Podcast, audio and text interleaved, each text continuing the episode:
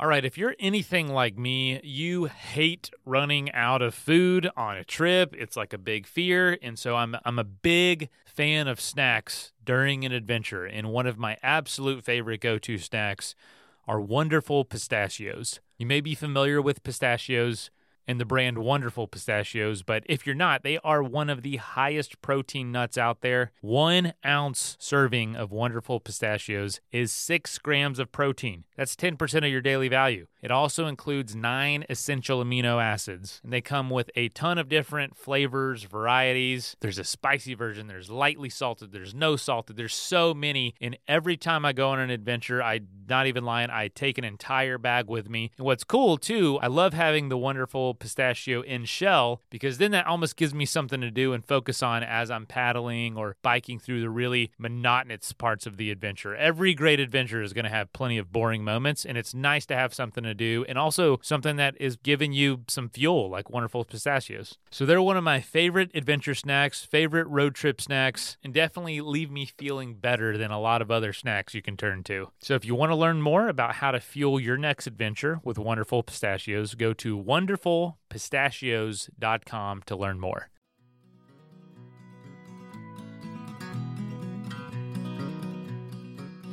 Hey, folks, first off, uh, apologies for getting the episode up late. Uh, yeah, crazy weekend to say the least. I, I, had to work, but my dog got injured, unfortunately, and I, you know, spent the weekend really caring for her in, the beginning of this week. And then my kids are sick, and oh my gosh, I, I usually use the weekend time to work on Monday's episode, but it, that was not going to happen this weekend. So I'm getting it up late and this is a really long episode. It's an unbelievable conversation with Craig Sawyer. And how I know Craig, which we don't get into until the very end of this episode, is that we met at the last Paddler Standing. If you remember uh, me talking about that back in December, we have a 24 hour, basically a, a, running clock adventure paddleboard race uh, that goes around in this basically 5K loop around this lake until there's one person left standing. And it lasts like 50 hours well, Craig was one of those competitors. He dropped out and invited, and he had helped to get a lot of video production set up before the race. So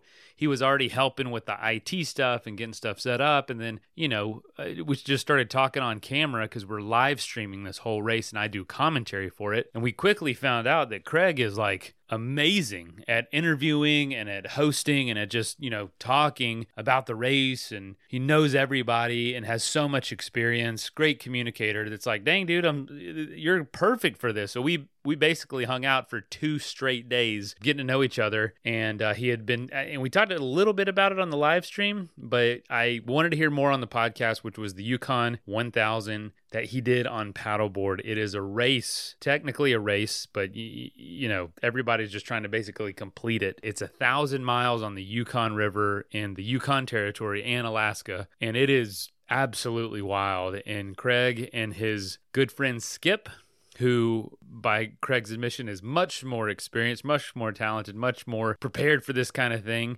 They decided to do it on paddleboard. Like I said, it's uh, 10 days, so 100 miles a day on paddleboard in some of the most remote areas of our continent. It was pretty wild. And as you'll hear, most of the adventure honestly happened beforehand with all the misadventures and everything that went on. But if you listen, really listen to just how unprepared and how unfit they seemed that like they were for this adventure, yet they went for it anyway, and amazing things happened. And there's so many lessons in this story. It was such a pleasure to have Craig on. Craig is half this story. Skip, uh, if you want to learn more about them, check out uh, Surrey Hills Adventure Company and just just Google that Surrey S U R R E Y Surrey Hills Adventure Company, and you can learn if you're over in the UK and you can learn more about going to their SUP classes and meeting some of the folks and and and getting in with a community because that's a, that's a huge theme in Craig's story is community and that finding that sense of community in paddleboarding.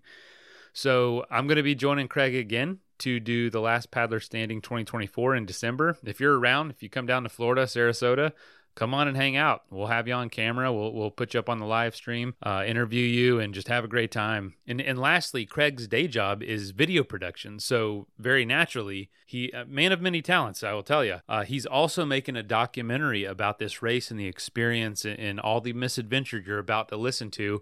And if I know anything about how he creates and uh, how, how, meticulous he is. It's going to be a, a, beautiful, incredibly well done film. So be on the lookout for that because the timing should be in the next few months, uh, according to this conversation. And you can check out his website above66.co.uk for Surrey Hills Adventure Company. I think it's the shac.co.uk. All right, let's jump in.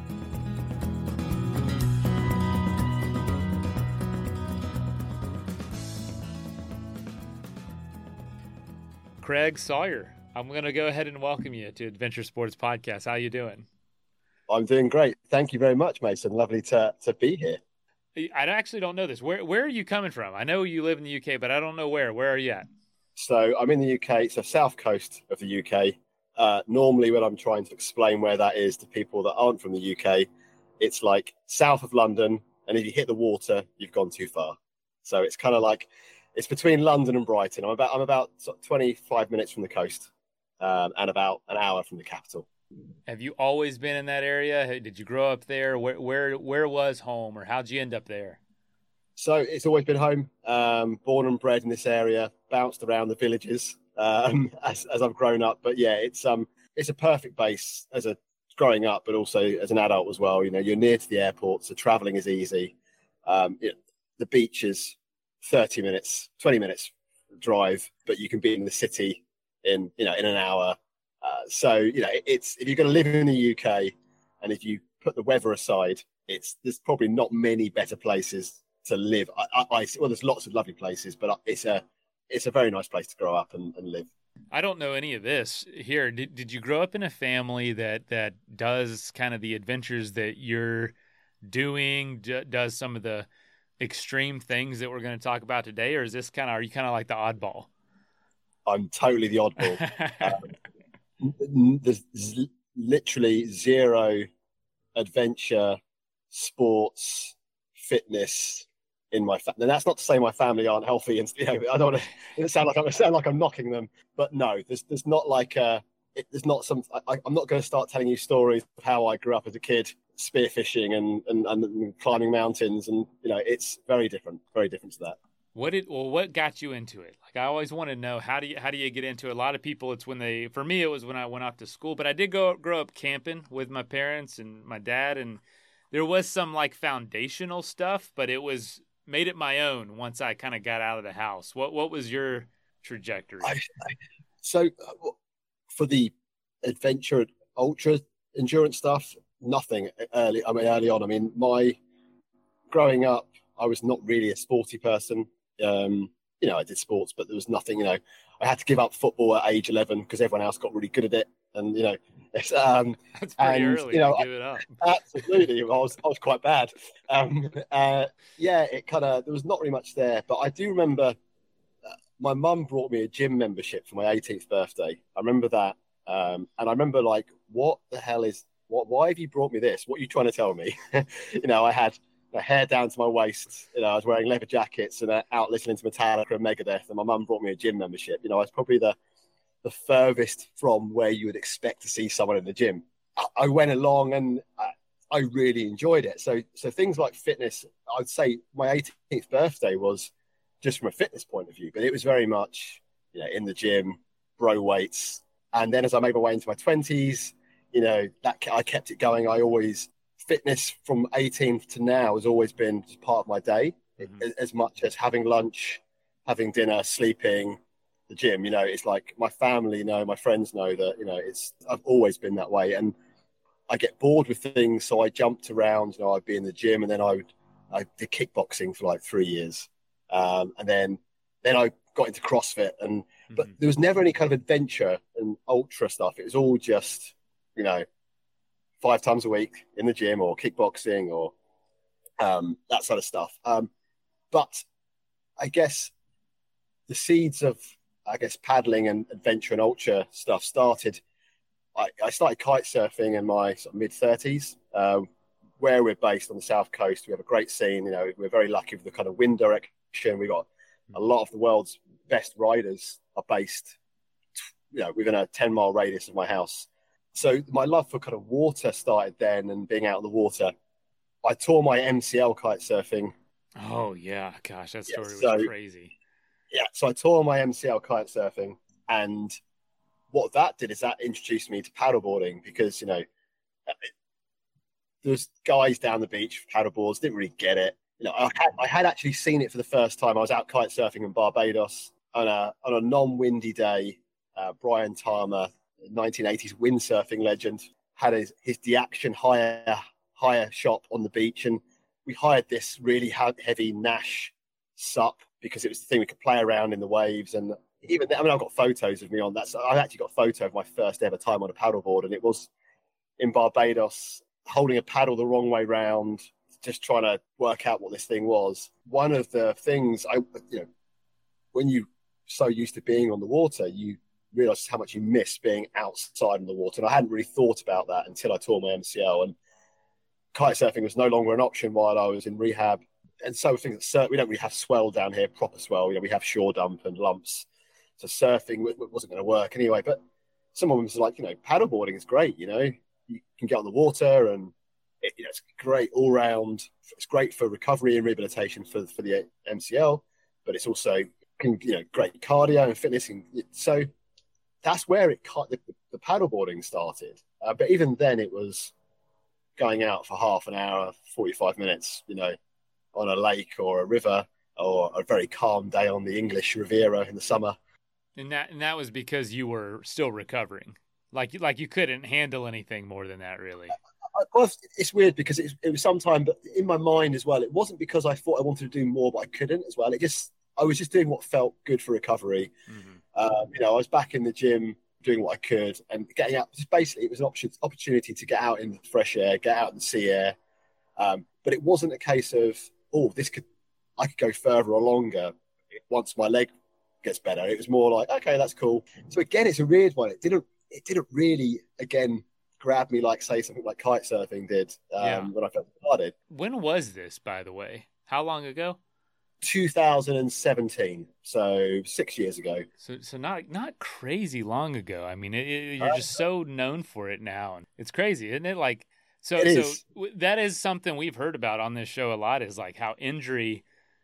You think you've found the thing you've loved, and and and one of the themes is like it, it, it almost finding what you love early on prevents you from discovering new things later in life until you have an injury or something that literally prevents you from doing that thing and then you find this other it's crazy how some of us get pigeonholed so early on and then something like this has to force us to to discover something else Yeah, and, and what I think is really exciting about that, having now seen that process happen, is I'm actually really excited about what else I might soon discover. yeah i mean just maybe, you know, you're excited for your next major injury you know. That's exciting Well, I, I maybe not put it in those words, but but the, the point is, we don't know. You know, I, I'll, I'll keep doing it while I love it until I don't, and I'll Mhm. find something else, and something else will take over, and and so on. I think that's really important um, with anything to do with physical fitness and the outdoors and the benefits. You know, you find these new things and you embrace it. You learn a new skill. You push yourself. You go back to the bottom of the ladder. Uh, you you know, there's, there's so many great things about learning something new but yeah, it was relatively recent, you know, 2017, and it kind of, you know, the injury got better. I started getting back, back together again. I kind of, the thought of going back kite surfing was still not there. Um, you know, whilst the knee was repairing, I was fully aware it wasn't going to be the strongest. I mean, you look at most beaches and the kite surfers, you all see them going out with braces on and all sorts, you know. And I kind of, I didn't want to be that. I, I didn't want to be that guy that was get. The older I got, the more I looked like RoboCop. Um, you know, it's kind of um, so yeah. So the so the, so the, the paddleboarding kept going. I, I brought a board. I brought a, a surf sup, even though we have no surf down here because it looked cool. and then where did it go from there? Um, I do remember seeing online we have a, a race or a series called Sup Bike Run, uh, which is kind of like a twist on a normal triathlon. So rather than yeah, so you basically it was a triathlon series in the UK uh, where you got sup, uh, you've got mountain biking, and you've got trail running. So that's the kind of and uh, you know, and there's the, at, the, at the time there was I think there was maybe three or four events in the year, and it, I saw it advertised on Facebook, I think, and I thought, oh, that is quite interesting. You know, you know, I've got a sup. I can, you know, it was like a 2K. I think the uh, the long distance was like 2K sup. Then there was like a, a 35 kilometer mountain bike in Wales, a bit hilly, and then there was a 10K trail run to finish with. And um, I remember thinking, oh, you know, that, that's that's that's interesting. Uh, I signed up for it, um, and you know, the whole kind of sliding doors moment, the whole kind of when you look back on moments in your life and you think what would have happened or what did that decision of going to that race start? What and it, it's it's pretty mental kind of like the the dominoes that fell from that that led to where I am now. So effectively I, I went to this race in Wales on my own in my camper van didn't know anyone mountain bike strapped to the back and uh, got to the went there the night before so you could camp over at the site and I you know met a few other people in the car park. It was a you know, proper like car park campsite, and everyone was like, "Oh, well, you know, there's a there's a nice country pub about you know, ten minutes cycle up the road. We're all going to go up there. Do you fancy joining us?" And at Stuart Hotel, yeah, got on the mountain bike, and we all wobbled our way up to the pub and started drinking like athletes do, you know, beer and all the things that you know uh, we probably shouldn't do the, the day before or the night before. And there was probably 20, 30 of us up at this country pub in the in the beer garden. And I could have sat on any one of probably many tables and chairs in that garden and talk to any one of those people, you know. And I just happened to sit next to a guy called Skip. I, I, I couldn't tell you how, why. I, there's probably just a spare seat. sat next to him, got chatting to to him, and you know, uh, and it turned out, you know, through t- chatting that we actually lived very close together. We, you know, uh, to put into context, this this race was probably about a four hour drive from uh, where I live. So mm-hmm. I know in the US that's probably next door, but um, you know, it, for us in the UK, um, that's, you know, a, I mean, that's a decent drive. Yeah. That's a decent yeah, drive. You yeah, know, that's so, that's a nice and, morning commute. Yeah, exactly. And it turned out that you know Skip lived 20, 30 minutes away from where I lived, and he had a lake and he had a paddleboard club. Uh, he did mountain bike guiding and instruction in the, in the Surrey Hills. He had a, a lake where they he was just starting his business, uh, the Shack, the Surrey Hills uh, Adventure Company and I thought, wow, this is great. And he's, you know, and he's like, you should come, you know, when we get back, you know, in the next few weeks, come down, you know, come down, say hi, have a look at the spot and see if you want to come paddleboarding. You know, we've got a nice little small crew that go out on the lake. So that was the start of a chain of events. The actual race itself was inconsequential. I mean, I think the 2K paddle I did on my sup surfboard across a lake, you know, like if you, I think from memory, if you look at my GPS track, it looked like I was probably still drunk because it was a, it wasn't a straight line, uh, but I, I, will continue to blame the uh, surfboard. Yeah, did the did the event, drove home, and a few days later thought, ah, you know, I'll give Skip a call and let me pop along and see what this place is like. And um, with this amazing little location we've got, it's a you know a nice big sand quarry that's filled in. It's a huge lake, very beautiful. Took 20 minutes from my house.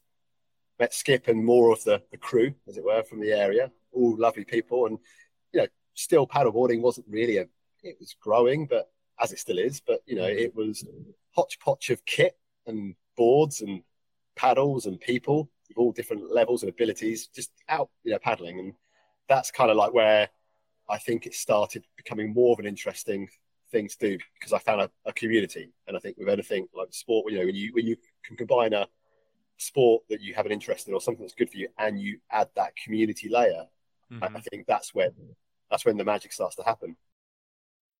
Let's take a quick message break and hear from the folks that help make this show possible.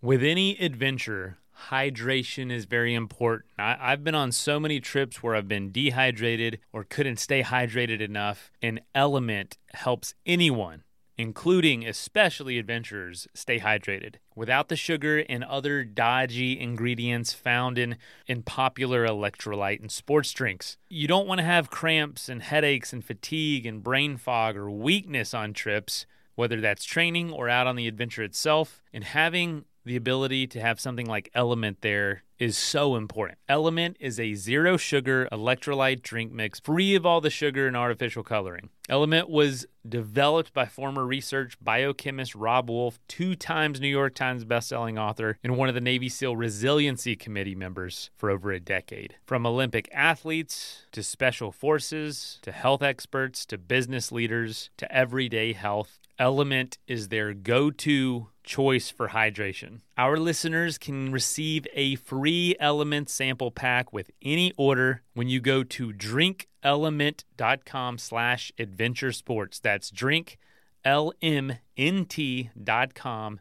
slash adventure sports. And you can try LMNT totally risk free. If you don't like it, give it away to a friend and they'll give you your money back, no questions asked. I've been using it on rides and paddles lately and I'm really enjoying it. LMNT, stay salty. That is plenty of that for now. Let's get back into the episode. So what what were you what did you feel like you got out of paddleboarding that you maybe didn't get out of some of the other things you were doing? Because it is a you know, it's a slow pace you know what i mean? It, it, it's hiking on the water. You're just going yeah. at the speed of walking more or less. I, I think initially for me what made it was the community was getting out of people and not feeling like you are like if, if you go to the gym if you go out for a run it's a very conscious thing you're doing and you're you know you're always aware that you're pushing yourself at the time whereas with something like paddleboarding at the time you could get lost in the moment you know you could there's been some amazing locations, and I realised just how beautiful our country was and how much access to waterways we had, and so that was you know the community, the being out in the fresh air, being active without necessarily feeling like you're active, and it worked really well with my recovery and my rehab. It worked really well with it complemented the gym. You know, I was in the gym lifting heavy weights, and then my you know my kind of like my zone two cardio type stuff was done in fresh air. Um, and you know, I love challenges. I love. I'm a very competitive person. You know, we started doing night paddles at the lake, and I love that. You know, like people, oh, why? How can you paddling in the winter? Oh, oh, it's dark. Why? You know, don't we stop now? And I was like, no, why would you? You know, so seeds were starting to be planted there, and I think it's because of the whole diversity. It was only every time you looked, there was something new to try and discover. You meet this guy Skip, and you get in this community, and then all of a sudden I don't know where along the lines y'all had this absolutely crazy idea of paddleboarding a thousand miles in Alaska and the Yukon Territory. T- take me through kind of the stepping stones of that because it doesn't. It you, you, jump over a few stones in my opinion. I mean, it, it, yeah, because it's like it sounds like the because because the way you're talking, it's like yeah, I'm mellowing it out, but then yeah, all yeah. of a sudden you ramp it up to the one of the craziest adventures I've ever heard.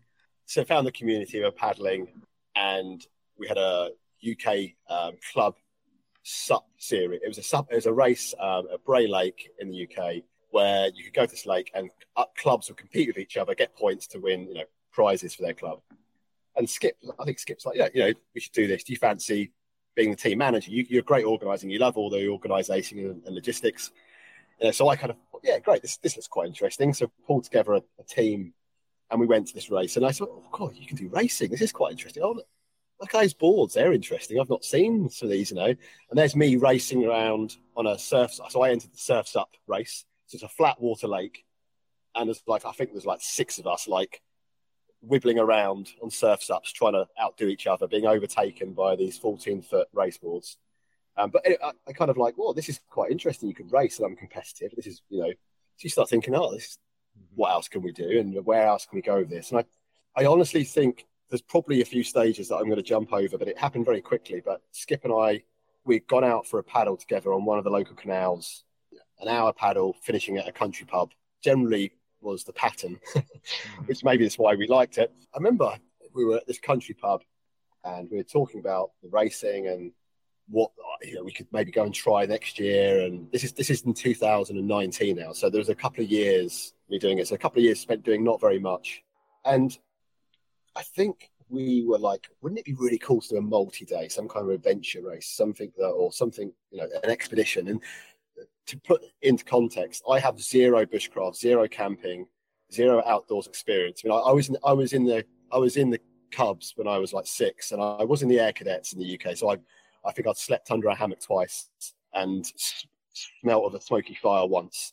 Uh, that's my level. But Skip, to, to put it was very different. So Skip, you know, ran a bushcraft company, an outdoors activity centre. So I think you know the, he was an outdoors person. You know, he loves the outdoors. He lives and breathes the outdoors. He's a he was a scout scout leader uh, at the time. Um, his whole background and youth was scout, so he had that side. So I think he probably led the conversation unknowingly to like, oh, you know, we could do some outdoor adventures. You know, you can we could maybe look at some overnighters. Maybe we start looking oh, because there's not long waterways in the UK necessarily. It's tidal in places, and it's quite there's not many places you can go for a multi-day like you can in the US or Canada.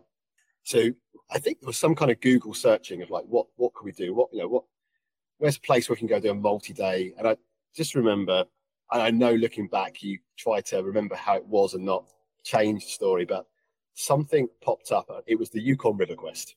Um, and for the listeners, I'm sure many of your listeners, it's in, in the Yukon. It's a 715 kilometers um, race from Whitehorse to Dawson in the Yukon. It's it's a supported race.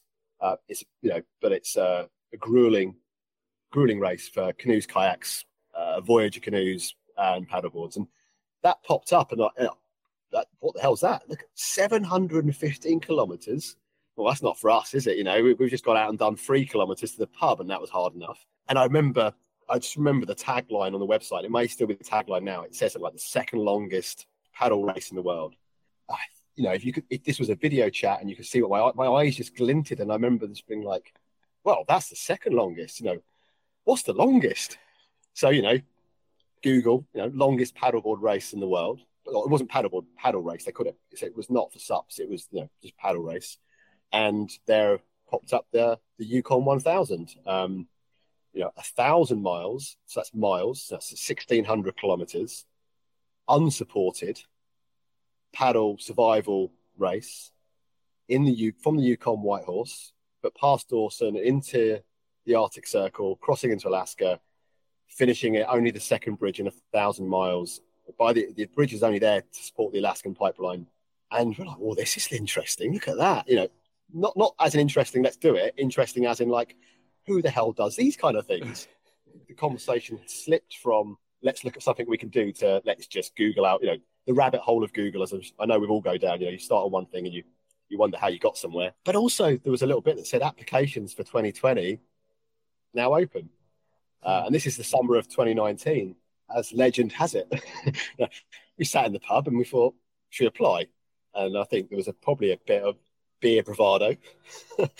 liquid courage, as we call it. Liquid courage, yeah, liquid, absolutely. We, um, I think we both went home our separate ways because it's like a form. It's quite a detailed form from memory you had to fill in, and it was like, you know, like your name, what's your experience, what's your background, you know, why should we, you know, what have you done, what would you do to kind of make sure that you could complete this race. There's all this stuff. And I was just like, so Skip probably went off and did his, and you know, he's you know, scout leader for 20, 30 years, runs an outdoor bushcraft company, you know, like hasn't done anything really like um, ultra endurance. And I think at the time he may have crawled a marathon, and he actually went for the world record for walking backwards when he was in his late teens. it's quite a funny story. It's a separate story. Um, but I remember sitting there filling this form in, and like I've done nothing. I, I, thought, I think I may even joked. You know, I was in the scout, I was in the Cubs when I was younger. um, um, I, I, honestly, I think I said the the, the, the biggest ultra, the biggest kind of push I've done is a, a half marathon. But I think what I did was uh, something obviously did stir inside me because there's a bit where you put what you would do if you were accepted for the race. What would you? And I think I put a very sincere, like you know, if I if I was accepted for this race, you know, the next nine months I would spend cross skilling, skilling up, learning, studying, doing everything I needed. You know, I would not, you know, along the lines of I would never put myself in a position where I would let down my partner on such a, a race or let down my family and friends. So I would do whatever it took. And I'm a very determined person in all walks of life to do something once I set my mind. It was something along those lines to, to, to paraphrase. And I mean, I think they said that they had over 2,000 applications that year for 40 slots, that four zero, um, of which at the time there was only five of those were for paddleboard teams. Um, and we, we sent the forms off, and to be honest, forgot all about it. Just like I, I think I didn't even tell my family or anything. I didn't say anything. I was like, you know, you know, kind of just kind of forgot about it, and went on a summer holiday a couple of weeks later, and uh, laying by the pool at you know quarter to midday with a beer in hand and just got a text message through, or I think it was an email through. I had my Apple Watch on, so you could see a preview. I mean, I always remember this, and mm. I looked at my looked at my watch, and I just saw there was enough of the preview that just said uh, Yukon race decision, and it just said accepted. and I can remember like it felt like my whole life had been kind of like, uh, you know, it was just I didn't know the the kind of like what that really meant, and obviously we could have said no. It wasn't like we were committed to anything, but it was just a moment of sheer panic and also strange endorphin excitement. It's amazing how your body can produce all these kind of chemical reactions to to natural things. And it was I remember it being an amazing just feeling of like terror mixed in with jubilation uh, just from seeing those three lines on a Apple Watch screen. I gotta ask this: what what did what did your family think when when you said I'm I, I want to do this, and I and I'm accepted? Uh, well, as, as most blokes do, we played it down and made out that it was just. Uh, okay, I'd be honest, Mason, as well. I didn't even know really where the Yukon was. I'm sure most Canadians don't know. Uh, yeah, I, you know, I knew that it was in a Canada area. Um, so, and I remember the uh, the promo video that, that they had talked about like the risk of life and death and people will die. So I thought best not show them that. That's probably not the best way. So I think it probably over dinner I just kind of like you know in the small talk was, like, oh, you know, Skip and I might go and do a race next year in, in Canada. Um, and, know, do you mind? I might be away for a, you know, I haven't worked out the details yet. Yeah. I'll be honest, it was definitely a play it down. Skip and I had a quick call and we were like, look, do we actually really want to do this? We can back out now. There's no, you know, we're not going to lose face. No one knows. You know, we're not, you know, we've not gone out telling everyone we're applying and then turning it down. So we told the organisers, look, can you give it? Can you give us like a few weeks? Give us a few weeks to to come back to you. You know, we've got to work out money, family. You know, you know, I joke about it, but I did have to think about friends and family, work, what was really involved. Had to, had I really understood the the gravity of the event and what it would mean. So, and Skip and I did spend a lot of time talking. So we kind of put the acceptance on the back burner. I, I probably did play it down with the family. I certainly didn't share too much with them because, you know, I didn't want them over worrying while I was trying to work through something in my own head. You know, I thought mm-hmm. I'd deal with that side once I once I'm sorted. I'll then. This is just we knew nothing about the race, the area, the region, nothing. So I was like, right. So I got my super calculator out and was like, right, you've got to do a thousand miles. You've got to do it in a ten day cutoff. So for those of you that don't know about the Yukon 1000, I mean, it is a thousand mile race. It is um, only goes past one or two main settlements. It's unsupported, so everything you need for survival goes with you. There's no resupplies. There's no safety boats. There's no one out on the river. You, you can have no external help. So there's no external communications. You know, you can't have any two-way. You have a sat phone in a tamper-proof bag that is there for you to basically call for rescue. When you break that tamper-proof bag, you are out of the race. Really? Yep, absolutely. Wow. So unless there's a unless there's a very good reason, like you you might have helped another, you might be helping another team, or you might have a very serious. You are allowed no outside help. You see nobody. There's no one that lives up there. It's just trapped round. You know, it's this. It's just all bears. You know, it's bear country and grizzly bears too. Grizzly bears. You know, and obviously being in the UK, the biggest thing I have to worry about is rabbits and squirrels. so you know, so I park I park the wildlife for a second, but you know, so in my head I'm like, right, and and, and the important thing is there's a 10 day cutoff. You know, if you don't finish it within 10 days, the organizers leave the finish line. When you get there, no one's there waiting for you, and you beg a, a, a passing trucker, you hope, to take you to the nearest town. So you're like, right, 10 days, a thousand miles. Oh, that's the other thing. Like you, you can paddle up to 18 hours a day. So you have to have, there's a mandatory six hour stop and you can choose when you take that, as long as it's between the hours of, you can, between 10, at 10 o'clock at night and midnight, you can start your six hour mandatory stop. And, you know, so the reason there's a window is you're not always going to find a safe place to stop. So yeah, around 10, 10.30 at night, you start looking for a, a place to camp. And then once you stop, you make sure it's safe and then you start your six hours. So, you know, in my head, you're like, right, 10 days, 18 hours, 180 hours of paddling, um, it's a thousand miles, do the calculations. That's what our average kilometer or miles per hour needs to be. You know that so that's how we did it. We went like cool and i can't remember what it was. It was something like i mean seven seven and a half kilometers an hour. At this point i don't know I, but at this point i had no idea what that meant mm-hmm. because i didn't do any racing. So I, I, had that number was arbitrary to me at the time. So we, we met on our local canal for we thought let's go and do a training paddle, see how close we get to that, and work out whether it's realistic that we could train ourselves to. If we're not on it, you know. So we we went in the summer to this canal, and like I got photos and video, and like I'm wearing some board shorts. It was pouring of rain, but it was warm. I got board shorts, a ski jacket, ski gloves, and it went terrible. I think we averaged maybe four and a half kilometers an hour. And, and were you working to get that? Like you were you were trying, right? Uh, if I it felt it what we were trying, and I like I was dehydrated, so I cramped up massively. Uh, we we, we paddled for maybe three and a half hours. Um, I had stomach cramp. I think Skip at one point when we finished the, when we finished paddling, he had to lift my board out of the water. I had that whole claw cramp of the hands. My core was cramping. I think at one point he nearly had to get me undressed because I couldn't lean down to get my socks off. And it, we've got it all this on camera. It's hilarious. And like you would think as all sane people would at that moment say, nah, this ain't for us. you know, this is, you know, that was fun. But like the complete opposite happened. And we were just both like, we've got a benchmark of where we are at now. you know, everyone needs a starting point. You know, we know where we're at. We know kind of like we've got some time to to work on it. And we the next day we said yes. Yeah, count us in, we're in.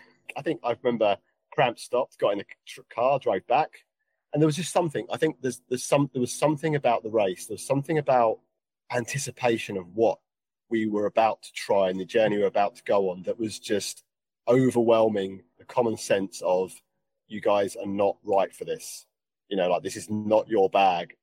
Go and do a few other races first. Don't go for the longest paddle race in the world as your first attempt at doing anything beyond a half marathon run. Man, I love it. I absolutely love it.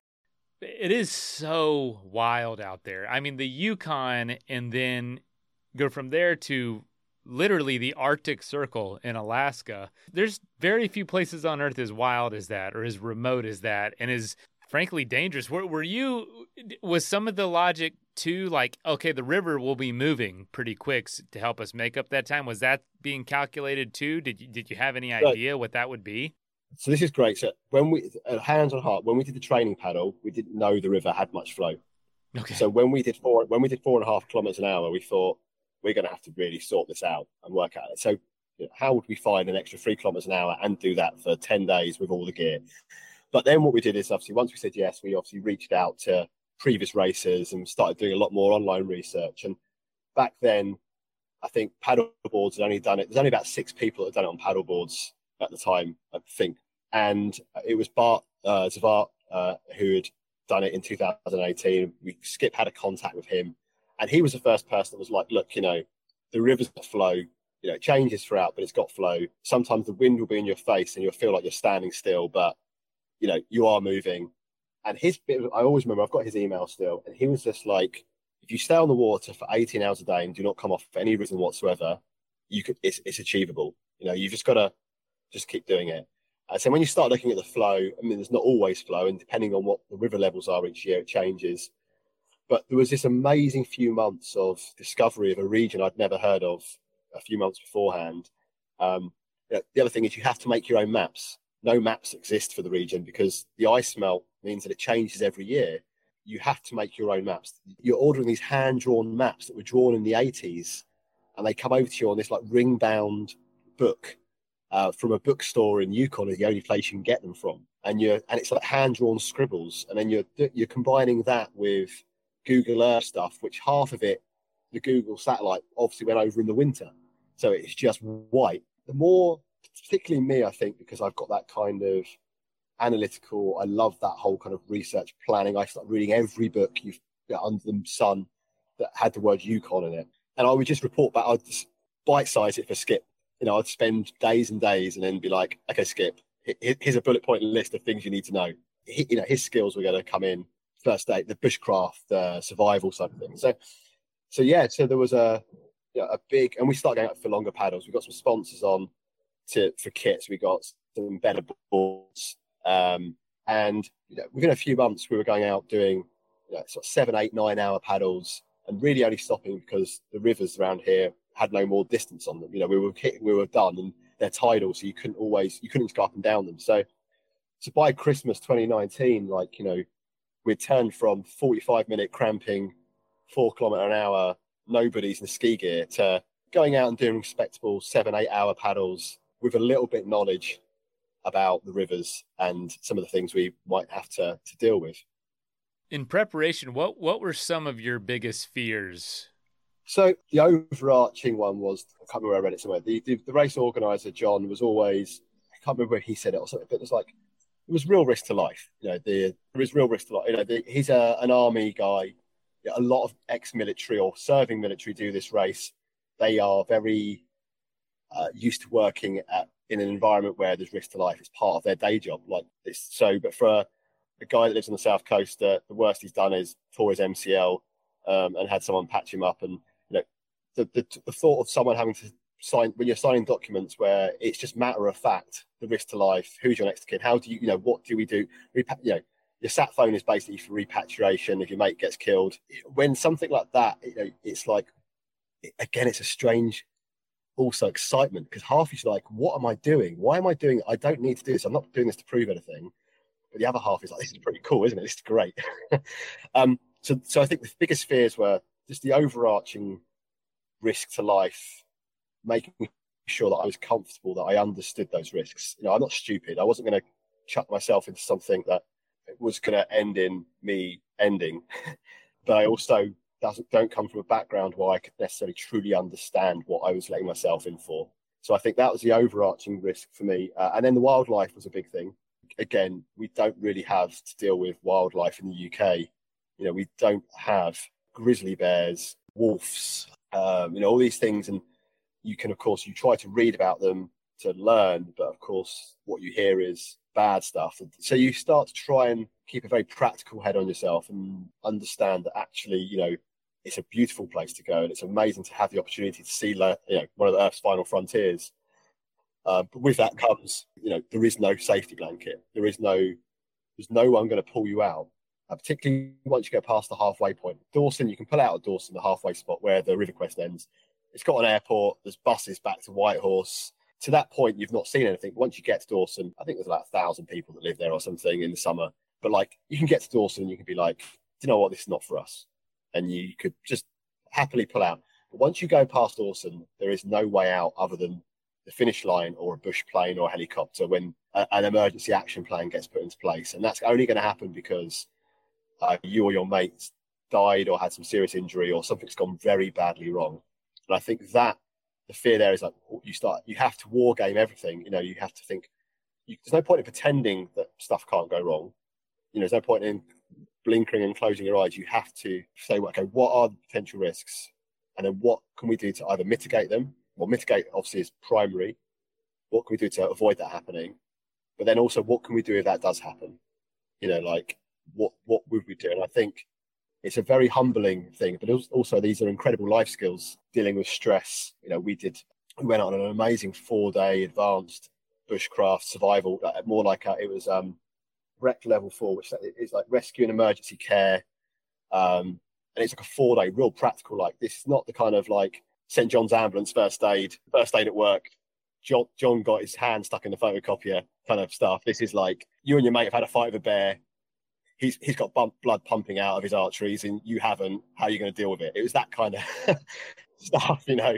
And it was amazing because you're doing this stuff and you're thinking wow i'm learning all these you know if this race never happened or i never make it. I've still learned all this amazingly cool stuff. So uh, i know that's been a long-winded answer but i think the biggest fears were you know just the risk to life of things that we had no idea what that what that could be. And things like wildlife uh, is obviously a big one for anyone that's not perhaps a, an outdoor Canadian or American.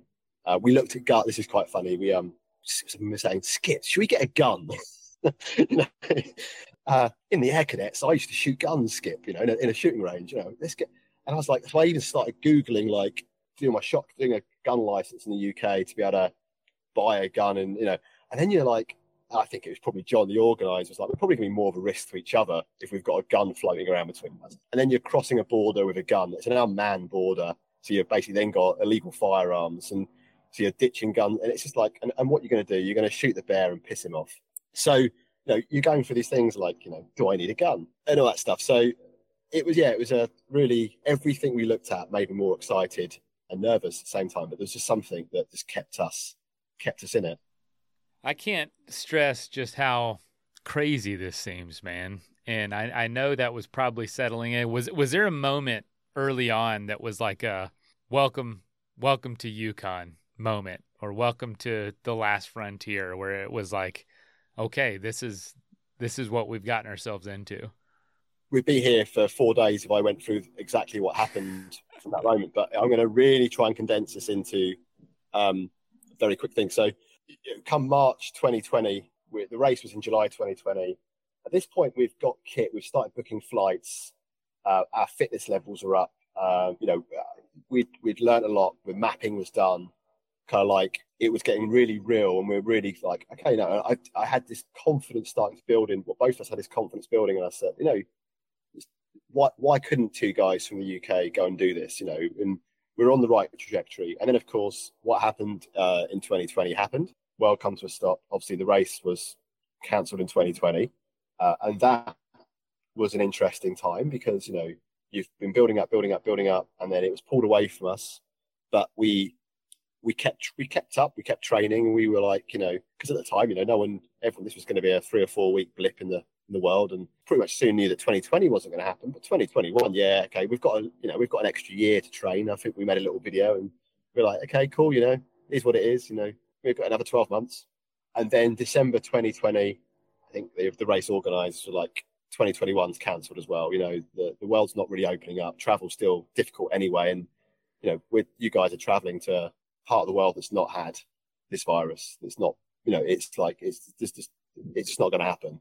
And that was really hard, particularly for Skip, um, because, you know, it's a very, it's very tight, it's very draw, it's very, um, uh, draining on your mindset. Obviously, with what else is going on in the world, you're trying to keep your businesses going you know you've got family and loved ones that are getting ill and you, you know this it's a very unsettling time and you've got this thing that you were so excited for that keeps getting put on the back burner. And again we could have pulled out i think i we could have pulled out in summer of 2019 when i cramped up after half an hour and eating half banana. We could have pulled out in march 2020 when covid hit and the race was postponed. We could have pulled out in 2021 when the race was postponed again and things were really starting to take their toll on us. We could have but we didn't.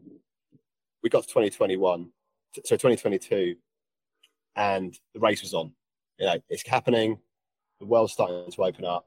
You know, there was still things we had to consider around traveling with COVID and, and, and bits and pieces. But so in answer to your question, was there a moment? There was because we got on a flight and we flew out with all our gear to Whitehorse um, in the summer of 2022, and it was happening. You know, it was like this is really it. And I remember I'd spent three years studying maps. I had whether you're not you've heard of Parkinson's law, you know, part you know, the, the human ability to fill the amount of time you've got to do a task. So if I say you've got six months to prepare for the Yukon 1000, you will take five months, three weeks, and six days to do it. If I say you've got five years to prepare for the Yukon 1000, you will take four years, 11 months, and 30 days to do exactly the same. You know, we have an amazing ability to fill time. I felt I knew that river before I'd even seen it because I'd studied maps. I'd been, you know, I like it felt like something like I felt close to it. I felt like I knew where I was going, having never set foot in the Yukon. And I remember mm. flying, you know, flying over in a smaller plane over the Yukon for the first time, seeing the river out the window. It was like, wow, look at that, and look how vast this space is. And I remember we landed in Whitehorse and a few days before the race, and we it was midnight and the sun was up, you know, and we walked down to the river and we saw the river for the very first time.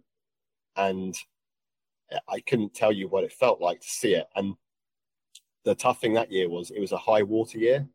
It was one of the second year in a row they had a one in a hundred year flood. So that river was moving. You've never seen it move. You've it was like light speed. It was the most scary, powerful show of raw emotion. And we were both like, we've never been on water that fast. Yeah, I'm sure it was freezing cold. Uh, we didn't get. We, we just looked at it from the bank and got bitten by mosquitoes the side of air, sides of aircraft. Um, it was like, wow. What were you so, thinking then? What were you thinking? Like, what did we just sign up for? I think, I think honestly, in hindsight, we both admit to each other we were thinking uh, the F word. We were like, no, we didn't say it to each other, but you, I think you could see on our faces that like you're we're about to willingly stand on that water for for a thousand miles, a thousand miles with with no help, no backup, no support. Yeah, no and, and only getting farther away from from all that, Yeah. from help and backup and support. And, and some of you, if, if any of your listeners are still listening to me at this point, will say, "Well, hang on a second, you said 2022, but it's now 2024. So what happened?" And well, basically, we spent a couple of days before the race running around the, the, the stores, department stores, buying all the stuff we didn't need. That's the other thing you do. You bump into loads of other races in the shops. You know, we're all going into department stores, buying stuff you can't fly with, and buying kit you probably don't need. Um, I started feeling a little bit rough, putting it down to travel, um, but it felt like I'd been sucker punched. My arms were heavy, my legs were heavy. Kept on putting it down to stress and the worry of the race. Um, and to cut uh, an exceedingly annoyingly long story short, uh, the day before the race, uh, I did a test and I had I had COVID. I'd never had COVID before. I'd never had COVID since, and I got it for the first and only time a day before the race start in 2022. Um, and I had it bad. I mean, I couldn't move. I mean, it wasn't like you know, it was like I was in bed with sweats. And this was also a time when it was still not really socially acceptable. It, there was still people that didn't want travel to open up. So it was not like you know, and, and the biggest thing was we were about to go to a part of the world where this has not gone. You know, there are small communities. There are. You know, that's why we didn't go for two years. You know, and I had to make a decision. I wasn't going to be the. I wasn't going to put other people at risk by taking something a thousand miles up the river, or, or, risk you know skip getting getting it as well. You know, two days into the race, or so we we we scratched. We pulled out. I could hear the river from my hotel room. You know, I could see it. I had all my gear there. I know, um, and yeah, So uh, did you have to quarantine right there? technically, well, obviously I couldn't fly because there's a like it was like a five million pound fine if you were flying. So I didn't fly. Um, there were quarantine hotels still in Canada at the time, so uh, we kept on the QT. Skip got his own room in the hotel. I stayed in the hotel room on my own. Stayed in. He would like deliver packages to my door, knock and run. And I spent like four days in a hotel. And then there's a whole long story about things happen for a reason. Not, not happen for a reason, but like you can always find the good in something. There's always you could, don't get me wrong, it was the most horrific time, you know, for Skip. I mean, like I was ill, I was in bed sweating. He had to walk around and see everyone, went and saw everyone leave the start line, you know. He had to go through all that. He had a tougher time than I did. You know, I was getting the sympathy from back home, you know, and getting the parcel deliveries from him outside my door. Yeah. Skip has a habit of making friends just like we did on that, that bench in the pub garden in, in 2017. He got talking to one of the canoe teams, uh, Glenn and Maureen from Ontario, hmm absolutely legends, doing it in a canoe. And they were like, he's a First Nations, they're First Nations. He was like, hey, you know, we've got a truck. Fancy getting it to the finish line to meet us because we haven't quite worked out how we're going to get it there yet. So we went on an adventure. Four or five days after the race start, I, you know, we were like, look, I've still got it, but I'm feeling better. We're not going to go into any, we're not going to see people. We're not going to hotel. You know, there's no hotel. You know, we, we've got all our camping gear. We've got all our food. You know, you know, we're going to go in this truck, all kitted out for you know the roads in that part. There's, there's only two roads basically. One goes left and one goes right, and the potholes the size of you know it's. But this this truck was designed for those roads, um, and we spent seven eight days in the Yukon and Alaska, so meandering our way up. The, the road that only goes near the river twice, so it's not like you're following the race, but Yeah. you're. And we got to the finish line, and we had a, an adventure. We got to see Alaska. We got to paddle on. We, you know, we found some lakes, random lakes, and we would stop the car. We had the boards pumped up on the roof. I mean, I could hardly, you know, I was paddling like three, four hundred meters. I was out of breath. I was everything hurt, but I just wanted to get on the water. We got used to camping in the wild in bear country and just getting a feel for that. And we got to the finish line and we we watched and we waited for every single team to come in. And that was the hardest thing and the best thing we've ever done. You know, Mm. we could have easily have not and gone home, but like you know, we stayed there and we watched everyone come in. And I remember we hadn't even talked about whether we'd go back in 2023. It was just like, it was this kind of cloud in our heads, of like, what's going to happen? And uh, anyway, we, at the finish line, I, I made a promise to myself that like I was going to be back at that finish line, but I would only get there by the water. I picked up a random stone off the finish line beach and stuck it in my pocket and I put it back there this year. I did not know that that I knew that, that it was canceled due to COVID. I didn't know you went, got Yeah. COVID, and then just Yeah, so- basically stayed in the, the back country until So- you got better. Let's take a quick message break and hear from the folks that help make this show possible. For those who embrace the impossible, the Defender 110 is up for the adventure. The iconic vehicle has been redefined with thoroughly modern design. The exterior is reimagined with compelling proportions and precise detailing. The interior is built with robust materials and integrity, and the capability is legendary. Whether you're facing off road challenges or harsh weather conditions, the Defender 110 lets you go further and do more. Durability has been tested to the extreme. Cargo capacity means you have room for all your gear. All this meaning to drive the Defender is to explore with greater confidence. And there's also powerful innovations like the intuitive driver display and award winning infotainment system to keep you connected, and also the innovative camera technologies deliver unobstructed views and effortless maneuvering. And the entire Defender family is ready for a wide range of adventures. They have the two door Defender 90, the Defender 110, and the Defender 130, which seats up to eight. So push what's possible with a vehicle made to go further. The Defender 110. Learn more at LandRoverUSA.com forward slash Defender. Shopify is a global commerce platform that helps you sell anything online at every stage of your business. From the launch your online store stage to the first real life store stage, all the way to the did we just hit a million dollars in revenue stage? Shopify's there to help you grow. Whether you're a podcaster trying to sell merch, or selling autographed sports memorabilia, Shopify helps you sell everywhere. From their all in one commerce platform to their personal POS system, Shopify has got you covered. Now, I do use Shopify with my day job. That's our website and that's our platform. It's so handy. It makes it easy for us on the back end. It makes it easy for you as a shopper and as a customer to sell more. And they can help you all the way from those early, early days until you're a real business making real money. And that's what I love about them. No matter how big you want to grow, they can grow with you and help you take control your business to get it to that next level. Sign up for a $1 per month trial period at shopify.com slash ASP, all lowercase. Again, go to shopify.com slash ASP to grow your business no matter what stage you're in. Shopify.com slash ASP. Rodeo season is going to be kicking off soon, and you know I I like the rodeo. I like going to the rodeo. I like going to cattle auctions and all sorts of those activities. And I want to look the part while I'm there. I love Tecovas as my go-to boots company. And if you've ever been in one of their stores, it's an amazing experience. Their motto is "Don't go gently." They are my favorite cowboy boot, and they bring a fresh perspective to heritage boot making. And they carry forward all those time-honored traditions and quality you will find in a great pair of cowboy boots. But they're innovative on comfort, style, and service.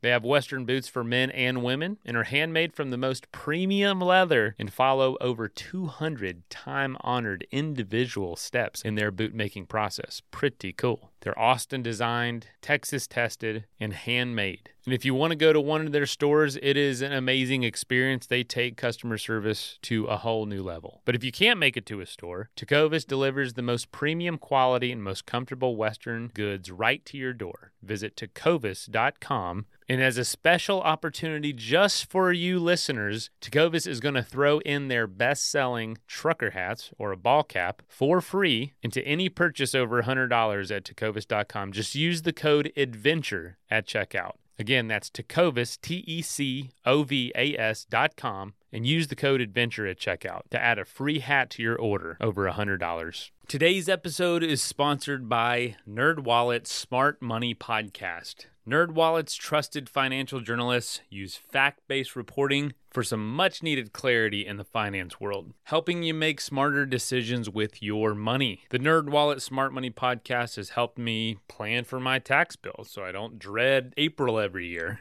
balancing my budget for this show, and helping me financially plan for my next adventure. You can listen to NerdWallet's Smart Money Podcast on your favorite podcast app. Future you will thank you.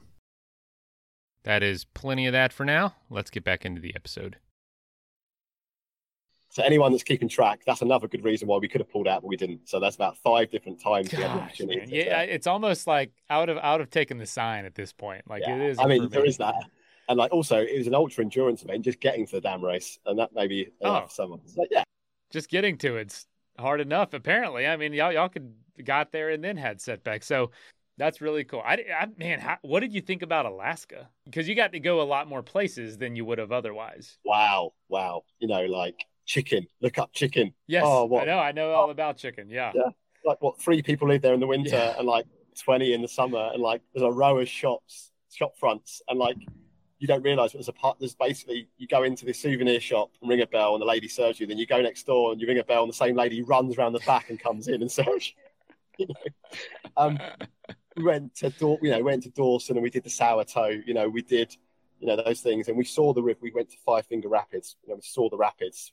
Uh, we saw parts of the river where we could, so we got we basically. But what we did do, what that did, you know, I like to think we're both very positive people, and no matter how hard that was, what we did do is confirm that our planning and our prep was on point. Everything we had planned, our kit, everything would have been right. Our mapping was right. You know, I the, the teams that finished were like, yeah, you guys, the maps that you showed up, it, kind of just we had done everything right. Then we got back and yeah, we uh, Skip was took a bit longer than I did to come around to it, but we committed again to 2023. Wow, better prepared, and and you ended up finishing in 2023. I think I think you I don't know, you probably got a lot of the jitters out of the system. Uh, mate, to be honest, like I, it was, I've never been so positively.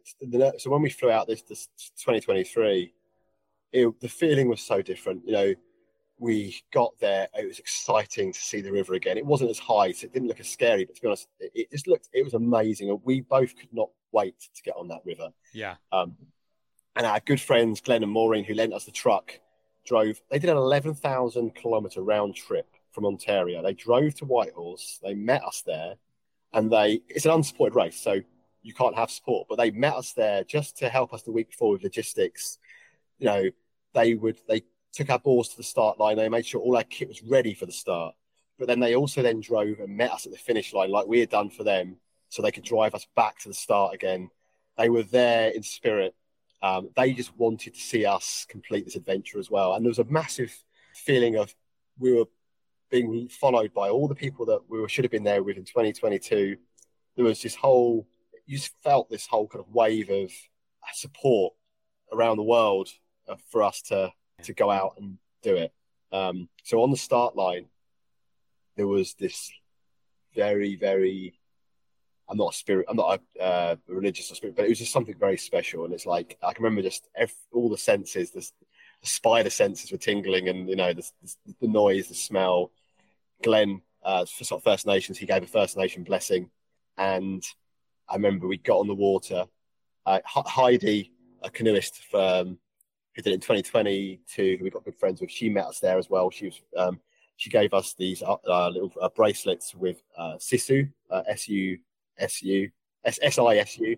If you look it up, it's a fantastic thing about challenges and adversity. She gave us that on the start line, and the words there meant so much to me and Skip. And we just couldn't wait to get the paddle wet, you know. And we had the blessing. Five second countdown went.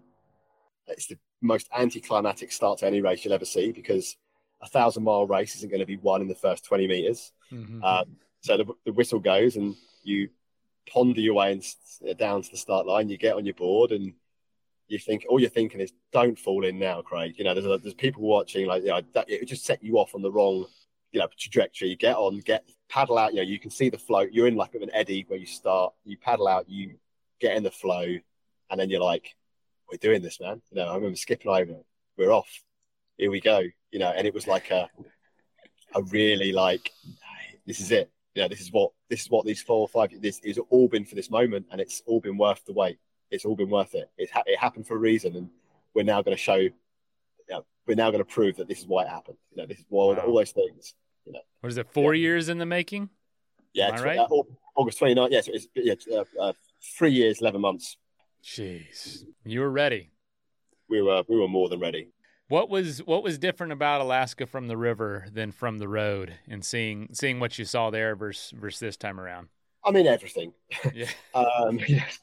I mean when I say that, so you, you know, you get on the river, the first 30 kilometers, you know, you're meandering your way out of civilization, but there's, there's civilization, you know, there's a, you know, you're passing some canoes, you know, there's a few, three little river plains. You get onto Lake Laberge, which is, you know, there's a saying of, you know, in the, in the river quest, make the lake, make the race. You know, that, that, mm.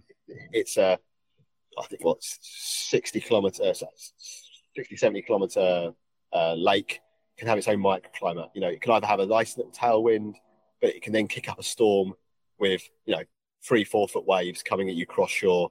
Um, you know, so it's the biggest concern for the organisers. You know, they're like, well, it's one of the biggest concerns, not the. Um, you have to stick to the right of the lake because that's where things go south. You can get off and at least wait it out because you've got banks and stuff. The, the, the left hand side is cliff faces, but we, again, we were very lucky. We got onto the lake. Uh, it was glass pretty pretty much. You know, we had a very slight, you know, two mile an hour tailwind maybe. And you get onto that. We crossed that. I remember I. What is it like when the lake narrows back down? It, it seems to happen very suddenly. So that's the weirdest thing. So like again, you've got your maps you've made, you've got your GPS watch. You know, I know I've seen this in my dreams over and over. So I, everything I saw was making sense. It was nothing. It was weird, a really weird feeling where it just looked like I it was like I had it imprinted in my head. Mm-hmm. And it's like, oh, here we are. I know where we are now without even looking at a map. Oh, and later on in the river, going around corners, like, oh, I know where we are now. In the most anyway, so you're crossing the lake and you're coming to the end of the lake, and I remember we like it's a, the entry back into the river is like you're in, you're coming into the corner and you, it's just a row of trees, and you're like, well, have we gone wrong? Like where? And it's like we're definitely at the end of the lake because we can't carry on. And you know, I'm looking, you you look at my GPS and it's like, well, we're there. And you're like, where, where is it? And then you look at this tree line and you just notice that there's a little just dimp, you know, there's like a little, like, just like little kind of like spit and you kind of paddle over to it and there's like a, I don't know, five, six meter, oh, maybe 10 meter wide entrance to this, like, and it's like, is that it? Is that, is that the mighty Yukon that goes for a thousand miles wow. into the Bering Sea? You know, to, you turn into it and then obviously there's no flow on the lake, so it's a real slog. You know, it was a we did it when John the organizer was like, Craig, get across that in 12 and a half, at 12, 12 and a half hours in total. If from start to there, we did it in 11 and a quarter. So I knew that that was a good sign because I we didn't have any benchmark of you know you don't know if you're doing good or not because you don't know the conditions. But I remember John saying, get across it in under get from start to the end of the lake in 12 and a half hours. And I, like I said, we got across it in like 11. It's about 11 hours 20 and I was like, okay, we're good. This is good. This is a good sign. Mm-hmm. You get on. We hadn't seen the other sub team since the start. I, I, promised myself not to pay any attention to the other teams. Um, we ended up being in front off the start line, and I made a point of not being competitive and looking back.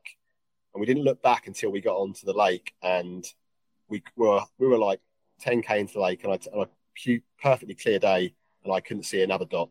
So wow. So we knew we were out in front. We knew we had quite a good lead. You turn into the river, the river flows, and it's the most beautiful part of the river. The smell of alpine oh, forest. Oh, oh, that's what I miss the most. Is oh, the smell. just the smell. I mean, I, Uh, my family would tell, I've been on searching for a candle that replicates that. Okay, I've got one for you. I've got okay, one for you. Juniper Ridge. I'll plug it here. Juniper Ridge is a company. Amazing my wife bought me candles for Christmas, and it's all different pine trees and for in, oh. in in areas in the American West. And I literally was smelling coastal pine this morning, so oh, I'll plug is... in. But yeah, I look for that. That like that's what oh. I that's what brings a tear to my eyes. The smell, absolutely. You know, and you're on this river, I, and I remember it was it was it's like it's quite narrow there so it's moving you're, you're doing like you know 15 16 kilometers an hour and just the smells and the silence. You got to remember, like, particularly me, but Skips, we don't, we're not adventurers. This is not like another adventure to our list. This is not like, oh, how does this compare to the time we, you know, walked from Peru to, you know, this is like, God, this is a little bit different to that canal we paddled on in Guildford in Surrey, where we had to dodge shopping trolleys that were being chucked at us by kids on the bridge. you know, it's, you know, it's like we're doing this. There's and, no reference. No, and the first night campsite, you know, we had a, like I said, campsite, you know, it's wild. We, you know, we got to midnight. We went as far close to the cutoff as we could. Found uh, probably one of the worst campsites we stayed on. It was all just, it was just stones in like inch deep water. We managed to find a bit where there's enough sand to get the tents up. and this is a great comparison. Two Brits who have never had to do with wildlife. We're like, right, so we've pulled up our boards, we've made sure they're not going to float away, and we're standing there with bear spray each in one hand and a knife in the other. And yeah, exactly. And we're we're walking around and we're like looking for tracks and bear scat, and we're oh, is that? And for those of you that may have not gone to the region, there's animal prints everywhere because wow. they don't get they don't go until the ice till the ice comes. They just get less prominent. So actually, you get off on and you look at a sandbar, and you're like, oh, there's prints. You know, there's that's a moose print, and then you see the size of a moose. You see how big a moose is. You know, oh. they're probably you know they can walk through a tent and not know you're there. Then you start to realize that you have to learn that like, is that fresh? Well, no, it's got it's got sand in it. There's wind being blown into it. It's got soft edges. Uh, we were learning this on the fly. We, no one taught us this, so we we didn't know how to find the flow on a river because we don't have flow like that in the UK. So we were learning on the job. You know, every, we were skilling up. Every every kilometer on that river felt like we were adding more skills to our, our skill bucket. You know, just learning how to read the river, where to paddle, you know, finding the flow, and then working out how how did we fight? Because we had speedos on our boards. Uh, best tip I could ever give is have a speedo in your eyesight because you, when you're on a river, you it's parts where you think, oh, I'm scooting along here, and you Which speedo. like this cycle computer or something yeah, you have on you your bike, get, but for get, a board. Well, you can get a ten dollar one off Amazon, that anything. But I had a like a Garmin Foretrex. Yeah. It's not the small bathing suit speedos. No, yeah, so yeah, sorry, yeah, yeah, yeah, uh, a speed gauge. Um, but like so, day one, I think it took us about twenty minutes to decide the campsite was safe. By day six, I didn't even look for tra- you know. It's like unless there's a bear sitting there waving at us, I'm going to sleep. You know, it was um so yeah, so we I, I, I, don't know where we so so seeing it from the river was just the smells, the sights, the lack of noise, the noise. The it's just yeah, we embraced it. Wow, no vehicles, you know, no sound of vehicles. Oh, nothing, nothing, no, no sound of vehicles, no people, no wow. signs of life, no no artificial light pollution. You know, the only sounds were me and my partner and his terrible singing. How uh so the sunsets must have been amazing because they were prolonged. It just sits. It kind of just, particularly when you get further north, when you get up towards the Arctic Circle, it kind of just goes round. Yeah. It, like, and it's like, and it goes behind like a mountain or a bit, so it goes get cold in place, but it's still stay, it's still light. And unlike, but it doesn't know, get low enough to almost cause that sunset effect. Really, no. Yeah, wow. It's just like, um, yeah, it's just incredible, you know so, so I mean, this is just so you're you're learning this stuff on the fly. That that's such a great life lesson. Like, there's so much you can learn just by doing. Yeah. W- was there anything that you'd say, "Ah, oh, I wish I would have n- done more preparation here," or is it really just, "Hey, you can only do so much, and then you just got to go for it"? And, and, there's just certain things you're just not going to know until you get out there. Yeah, you don't know till you know, um, and that is the whole thing about adventures. You know, like I will go into the I go into any more adventure like have I you know, going in risk assessment, making sure I'm happy and comfortable that I don't know everything now, but it will be okay. I know I've got the basic skills. There's nothing I wish we had done differently. Um, and there's nothing I would obviously if I went and did it again, I would do things differently for a different experience. But there's nothing that made me think I wish we did that. Everything just worked, you know. Um, the agreement Skip and I had with each other, the, the best bit of advice I can give anyone not just for the Yukon, but any kind of multi day adventure, is the relationship you have with your partner or your team is what will make or break you and your chance of success in a race. Um, we had this agreement that, like, if there's any niggles, if anything's bothering either of us, we just have it out in the open there and then. And it's not about the other person saying sorry or agreeing that you're right or trying to convince. It's just like, hey, man, this is bugging me. I'm really sorry, but it's bugging me. And it's and the other person like, okay, cool. I'm re- you know I, I understand it's bugging you. I, I won't. It's not about blaming someone. And there was many times, particularly with sleep deprivation. You know, by the end of the race, we were sleeping on average two and a half hours a day. Yeah, the longest two and a half hours on a sandbar, listening for animals, and paddling 18 hours a day in the world's most remote parts of the world. And the reason you were sleeping so little is because all the prep of like yeah. you got on the shore, you got to make dinner, you got to set up camp.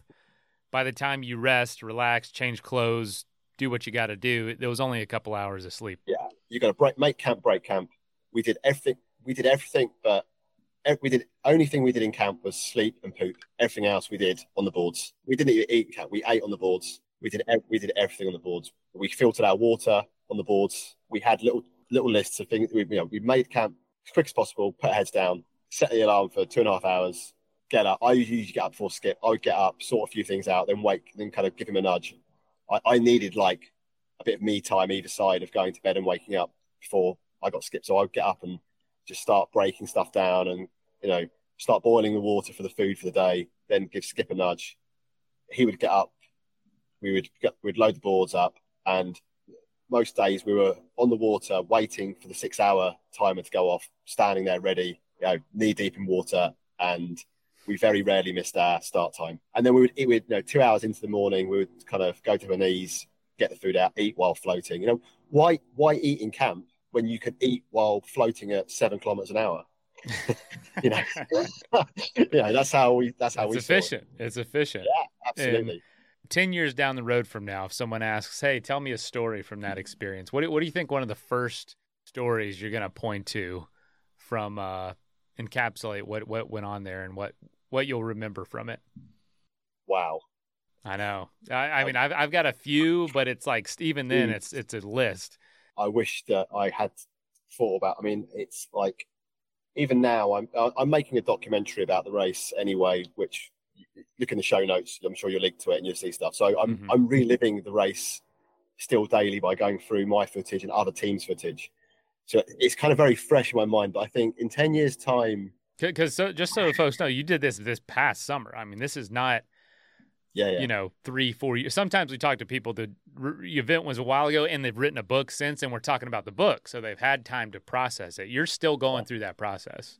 I, I still have no feeling in my toes. that's that's legit. Like I, it, it, takes a while. It takes a while for stuff to come back. The nerve, the nerve damage. You know, I had no feeling in my feet for six months. Um, what would I say?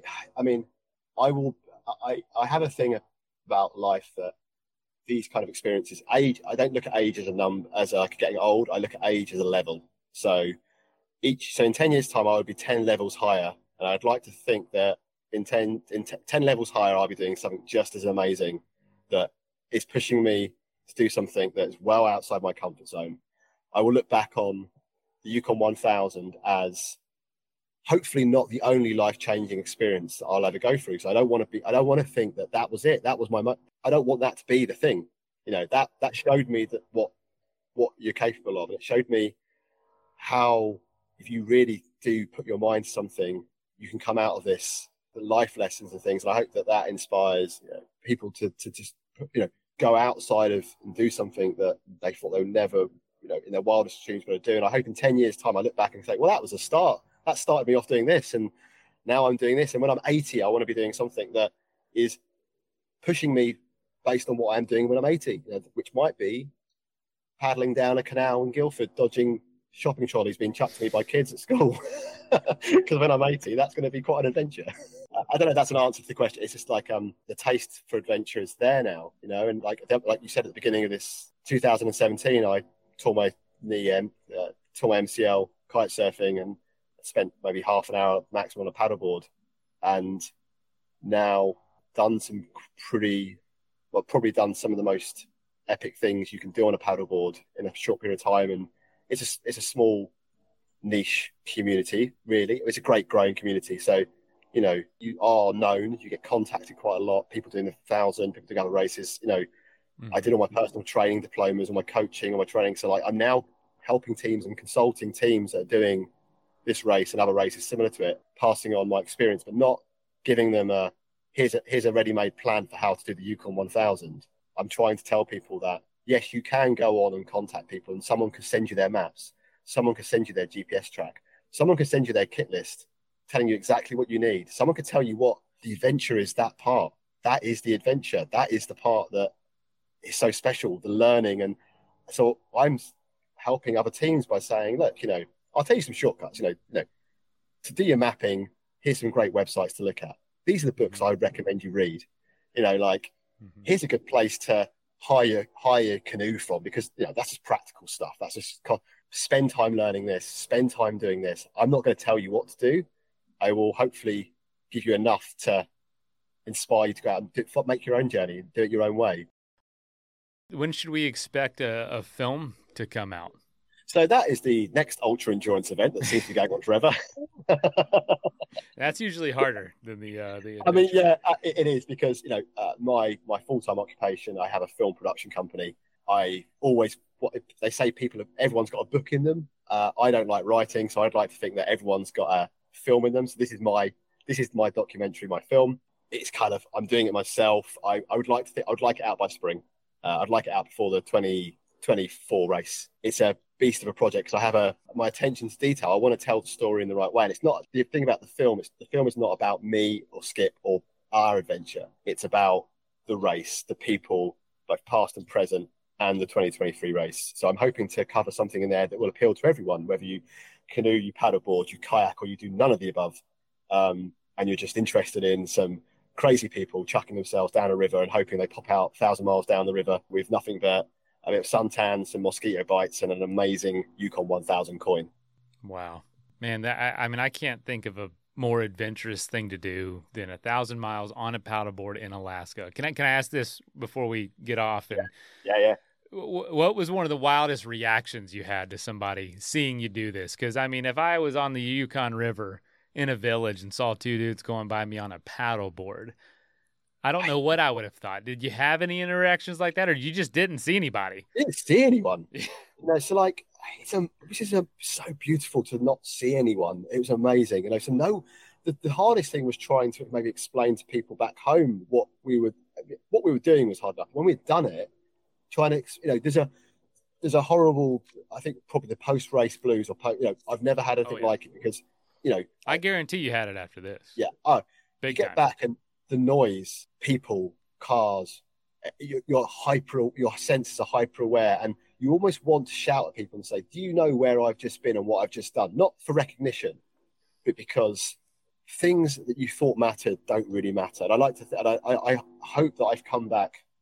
The things I hope to take away from the race is that the things I learned on the race about what matters most, what doesn't matter, what I can throw away, what I should not get stressed about, you know, that like what's not going to matter in 10 years time mm-hmm. it's not what to worry about um, i'd like to think that you know six months out from the race i'm living by those those virtues and those new kind of like um, life uh, kind of uh, parameters I've kind of set myself now. You know, I'm a very different. I'm nowhere near as stressed as I used to be.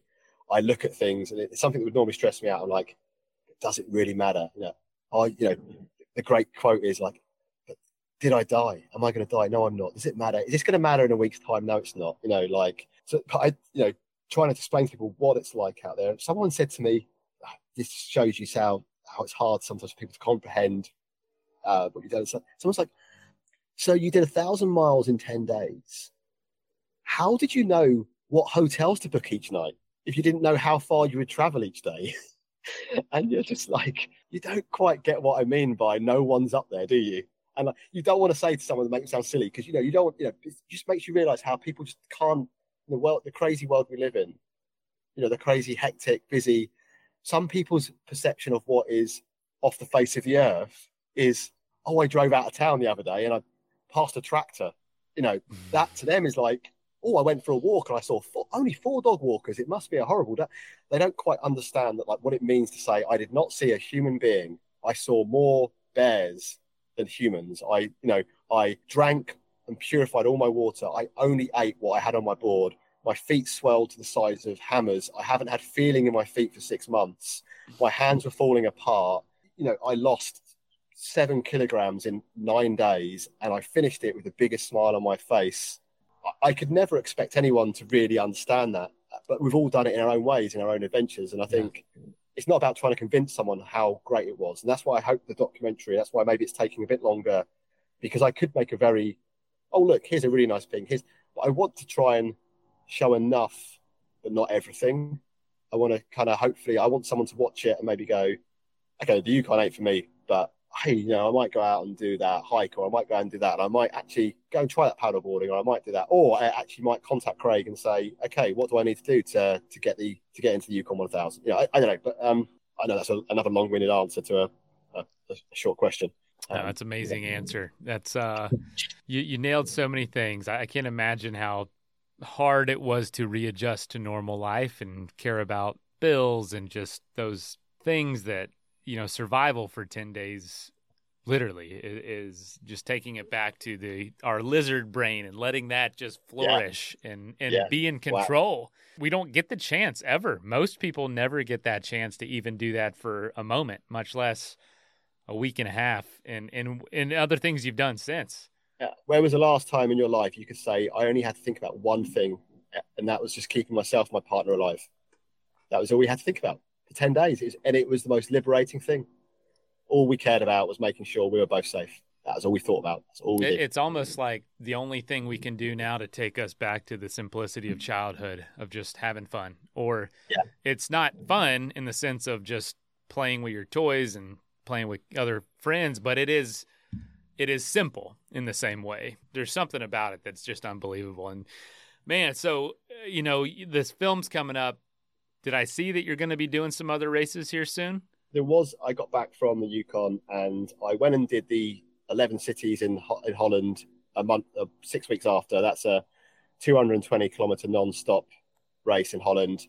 I tried it the year before, didn't quite make it. I scratched. I had terrible cramps. um, How'd you do this year?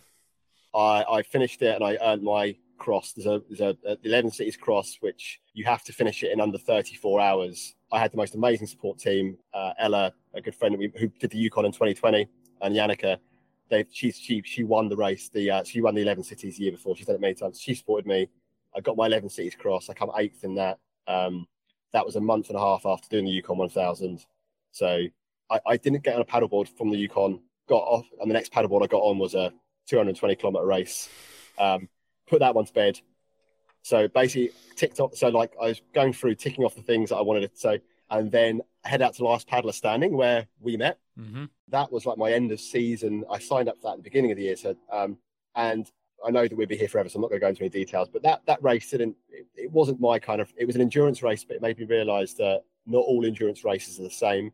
Uh, I absolutely love the brutal simplicity of that race. I love what Greg's doing with the race, mm. and I would, I would fully support it. But it wasn't the kind of race for me. I found out after a you, few hours. But you found out a new skill, which is covering races like that, because you're not going to cover the Yukon. Like it's just impossible. But this kind of event so, is watchable. It turned out that like I can talk for 42 hours as well as paddle.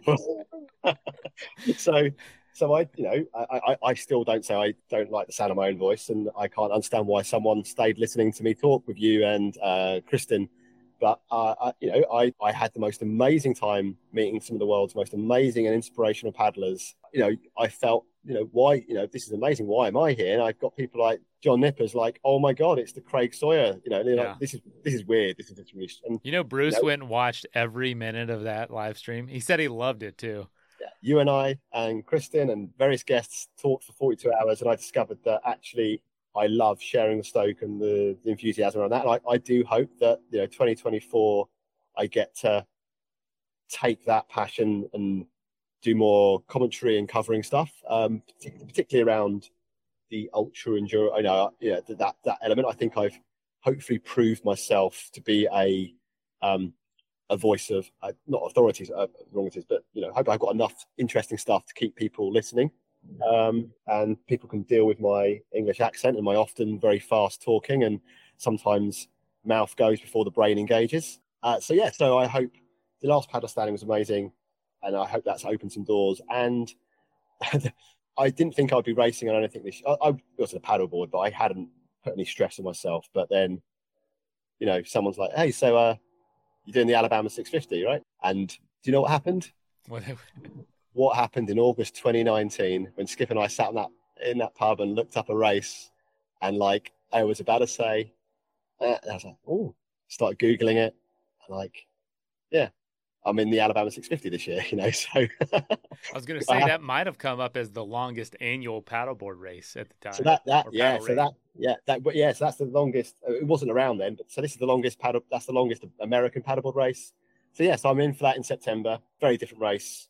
Oh yeah. Um, very different challenge. Not a team supported, but not uh, you know on your own. Only two paddlers have ever completed it. Obviously, John and uh, Brad uh, Brad Friesen from Canada, uh, an absolute legend that has helped. He's done the Yukon 1000 and helped us help me out uh, immensely with with his paddle partner Scott.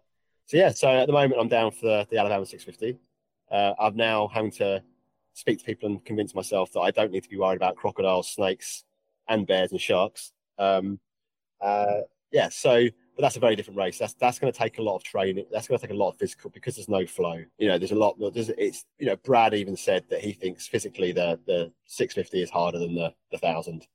Um, from a physical point of view, um, I, I, take his word. I, I, I don't like to compare. The, I, I think you can't compare races, but you just know you're going to find a pain cave somewhere, and it's going to be mental, physical. It's when you get to these kind of races, you can't compare. But what you can compare is that you know you've had the ability, you've done it before, you've put yourself in a position of something that just seems completely impossible to do, and you did it. So why the hell not this time around? Wow. Wow. Well, Craig, I, I think we're going to have you back on to talk about some of this other stuff, especially because you're not done.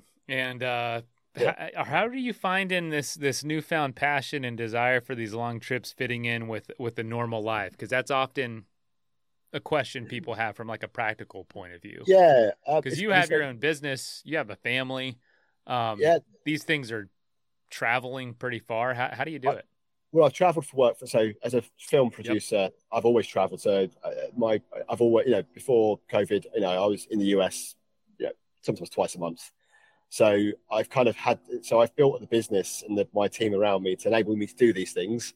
Um, I have actually set up a, a separate side as a side project. It's part of my company, but focused on creating adventure content. I've got a passion for something. I've got the experience through my company. So the Yukon documentary is the first one, but I, I have a project in mind of untold stories, creating short films about some amazing people and adventures, like what you're doing on the podcast, but for maybe film. You know, I, I want to go and see Nippers. I want to go and see John.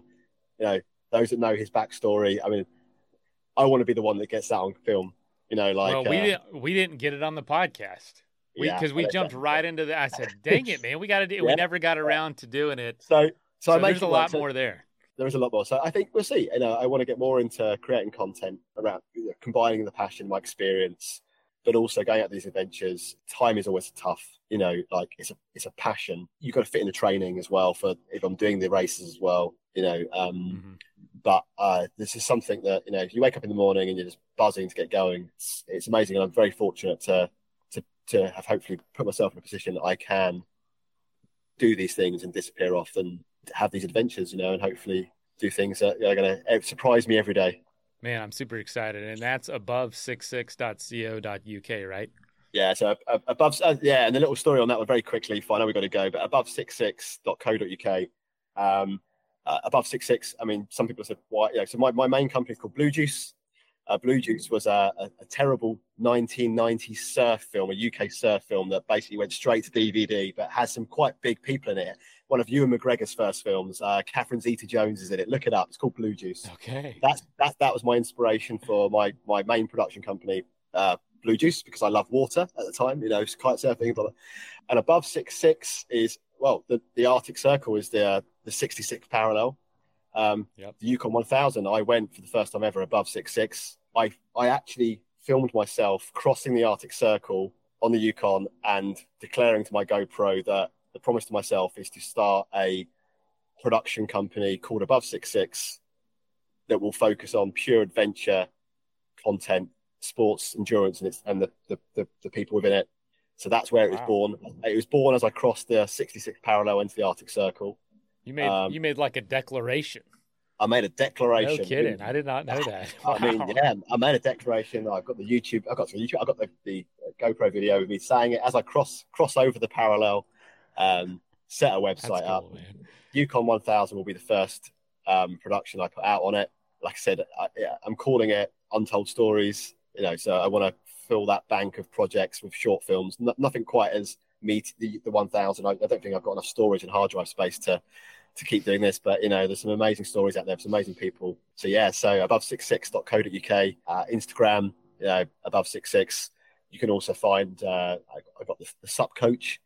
Um, I know you'll have all these in the links as well. So basically, I you know, I'm kind of I'm kind of like spread out and splattered all across social in various places and stuff. And it shouldn't be too difficult to find me and hunt me down and, and haunt me. there you go. oh man, well, Craig, thank you.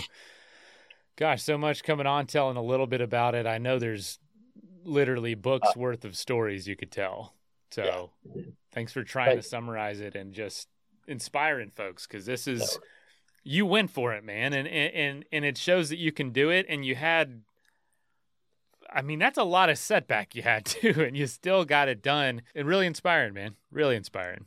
As we close out, Skip and I, without each other, it would never have happened. She's a partner, someone as strong as Skip uh, and I. We just had that, it just worked. And it's a beautiful thing. It's a beautiful thing, and like you know, we, we can both dine on that one for a, a long time to come. First of all, thank you so much for listening. It means the world to us that you choose to listen to the show. If you'd like to help us further, you can leave a review on iTunes, share us with your friends, your family. It goes a long way to grow in the show. You can also support us financially through patreon.com slash adventure sports podcast. Link is in the show notes. And also, if you have an idea of who could be a good guest for the show, we're always looking for people to tell their story uh, about the outdoors or adventure. So if you know someone, please reach out. Email us at info at adventuresportspodcast.com. And until then, get out there and have some fun.